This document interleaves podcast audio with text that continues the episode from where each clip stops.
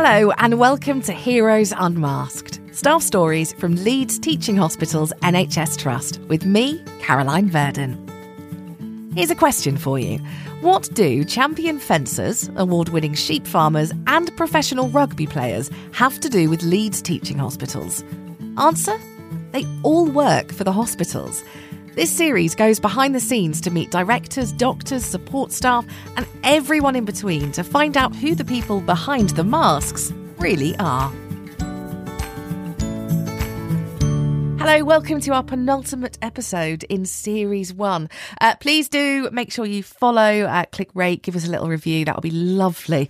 On this week's episode, we speak to Karen Mitchell. Now, she's the head of corporate and health records at Leeds Teaching Hospitals NHS Trust.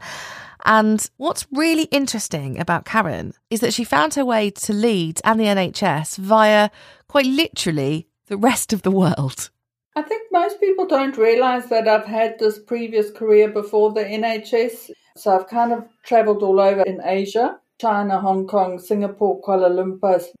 Did a lot of Africa, Dubai, Sweden.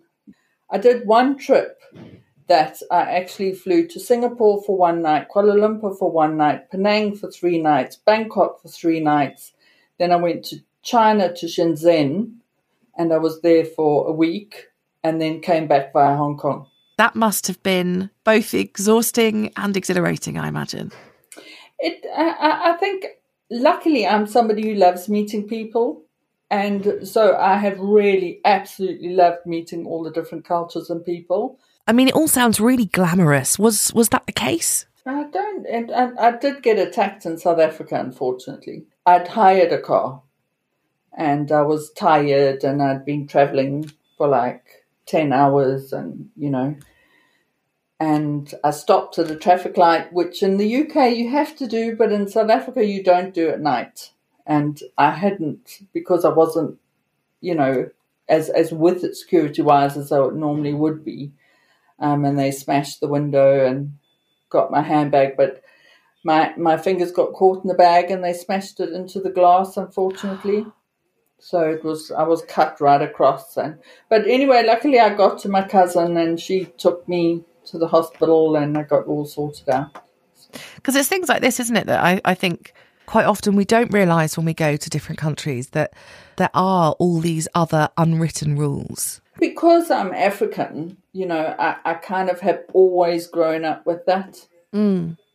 So so I think that's given me a good insight into that. But the thing is, you're also human, and I was tired, and you know, so you you can still do the wrong things, and I think that's the difference that you need to realize when you're traveling. I, I think what really got to me with when I got attacked is how vulnerable you actually are. You know, as a woman on your own at night, you injured, you know, at least I could still drive and I managed to get myself where I needed to go, but it could have been a lot worse. Mm. You know, that's the only real negative that I could say. You know, I've, I had been a bit a bit nervous every now and again, mm. but uh, I think a lot of my traveling I did with colleagues, which makes it a lot nicer and more fun. And when you went to these countries, were you able to truly experience them and to see things that they had to offer, or, or was it strictly work? You never see much. It's an it's another boardroom and another hotel room, and you know, unfortunately, if if you don't have those kind of shows to go to in five days, you don't get to see as much as you know you would like to. Being on a plane, waiting for a plane, you know, being on a twelve-hour flight long, long flight. It's not glamorous at all. So, um, as you said, you know, you, you, you grew up in South Africa. Um, what was it that made you decide to come to the UK? What was what was the driving force? I, I think because I had British British and Dutch citizenship, um, and and to be honest, I wasn't looking specifically, I did actually look at an opportunity in, in Holland as well. There was a company called Irdeto, um, but they didn't have the right level of post for me at that stage. So, you know, I kind of went where the best offer was, and I didn't know anybody. not a soul. I'd never heard of Saltaire or Leeds or where I was going. And how old were you at the time? 44. Wow, that's quite a brave decision then, isn't it? To at 44 to to make the move. And you had children? Yes. So but they were 19 and 17 at that stage. And did they come with you? Did they what, no, so so my eldest son was in the football academy and he had to stay there until I think he had commitments until the March because he was under contract. And my younger one said to me he he'd been at the same school his old schooling, so he was in his twelfth year. Absolutely loved the school, and he said, "Please, Mum, I would really, really like to finish school. You know where I am." So he stayed with my ex-husband for the rest of that year. So, but he did come across for holidays. So I moved in the November. My eldest son moved in the March, and my younger son, although he, I think he came twice that year, he only really moved in the September. So you really did make make the move. I did all the most stressful things all at once. Yeah. Separated from my husband, left my children, started a new, very, very senior, stressful job. Yeah. In a different so, country in, with in, no no support network. Quite something. I mean, I imagine it must have been extremely difficult. It was. So I, I kind of got sort of involved in the, in the job. You know, it was kind of immediate and was really, really busy. The company was growing exponentially, and it, it was really crazy, crazy times. So I'd had a really tough day. I think I'd I'd started at eight, and it was half past eight, and I was walking up the road because I was just renting this this room with the broken mirror and awful furniture, and it was pouring with rain. It was freezing cold and I just burst into tears. Thought, what am I doing? so yeah, I had some moments like that, but um, I think I found out a couple of days later that I had ten days holiday and immediately booked a flight to South Africa for Christmas. So that's what kind of kept my sanity. And and was it tricky then though, making that decision to come back after those ten days? Was there part of you that thought, you know what? No. I could just stay here. I'm very focused when I make that decision. I give 100%. I, I never ever thought about failing because I couldn't. Everybody was relying on me. That's an amazing mindset to have because so many of us, I think, think, oh, but what if I fail? But what if I fail? And it pre- prevents you from taking that next step. But to just push yeah. through that and say, nah, not an option. Let's go for it. No, it wasn't an option, to be honest. You know, luckily it all worked out. So your boys came over, you got yourself a new job working for the NHS. Tell me a little bit about the job that you do. So I'm head of um, corporate and health records. So I think the big change that's had to happen is everything is was on paper until COVID hit because the, the trust made the decision that we were going to go paperless and, you know, because of transmission issues and all that kind of thing. So the setup was already here, but they just had to expand it like overnight. And literally overnight, that this team just moved into action, put everything in place, made sure that they had all the scanners going. And then they, there's a lot of prep work that goes into scanning that people don't really realize. You know, if you get a big record, you know, it's got little flimsy piece of paper, it's got labels, it's got the blood thing that's been filled in, and that that's not really conducive to scanning. So we have a whole team that sits and preps and makes sure that everything can be scanned and is set in the right areas. So it was a huge challenge for them because also nobody really looked into the record from the, the medical record side because we just filed it in the library and, and that was it done until it was requested again.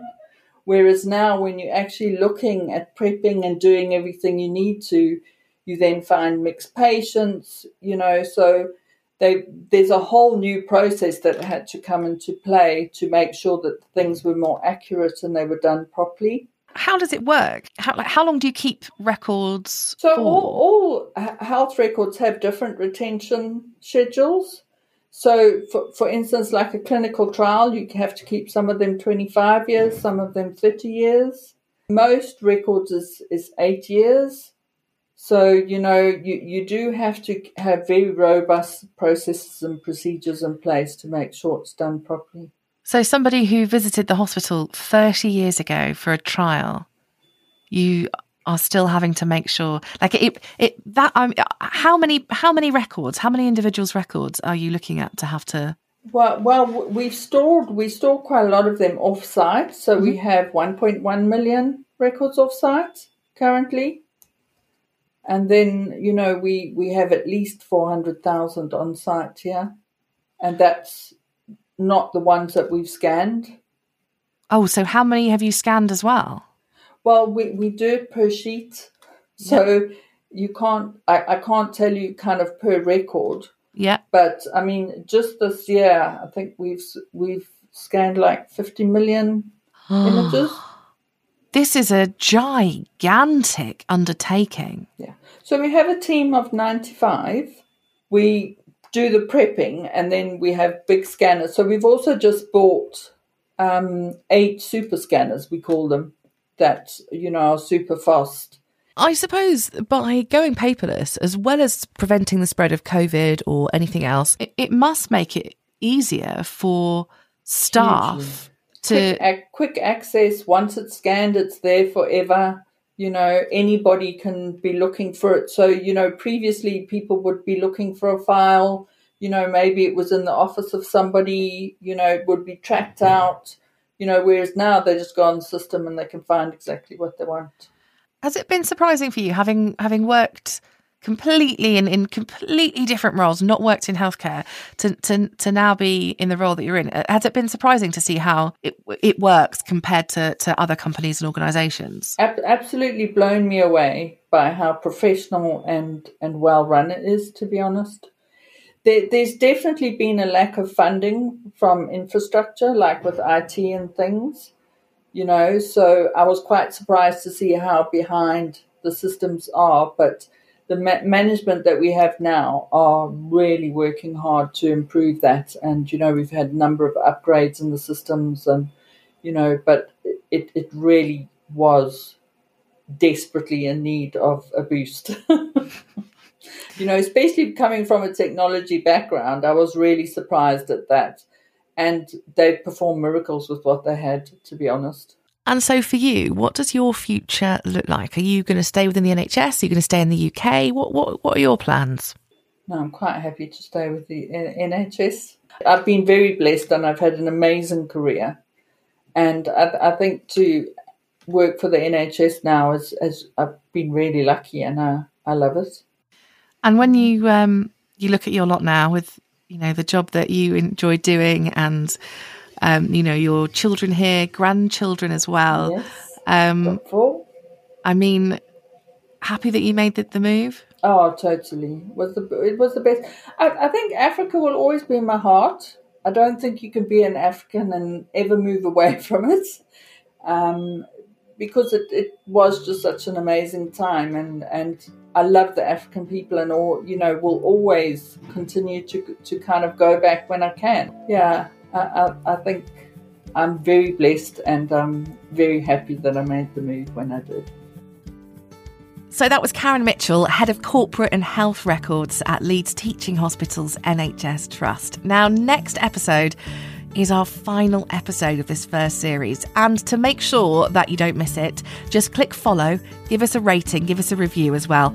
And it means you won't miss out on David Goulding, who has the most mysterious job title I've ever come across. He is the Emergency Preparedness and People Priorities Project Lead for Abdominal Medicine and Surgery. I have no idea either. Uh, we will find out more about what his job involves, but also about how he very nearly became a professional rugby player. We'll find out about all of that on next week's episode. Heroes Unmasked is an under the mast audio production.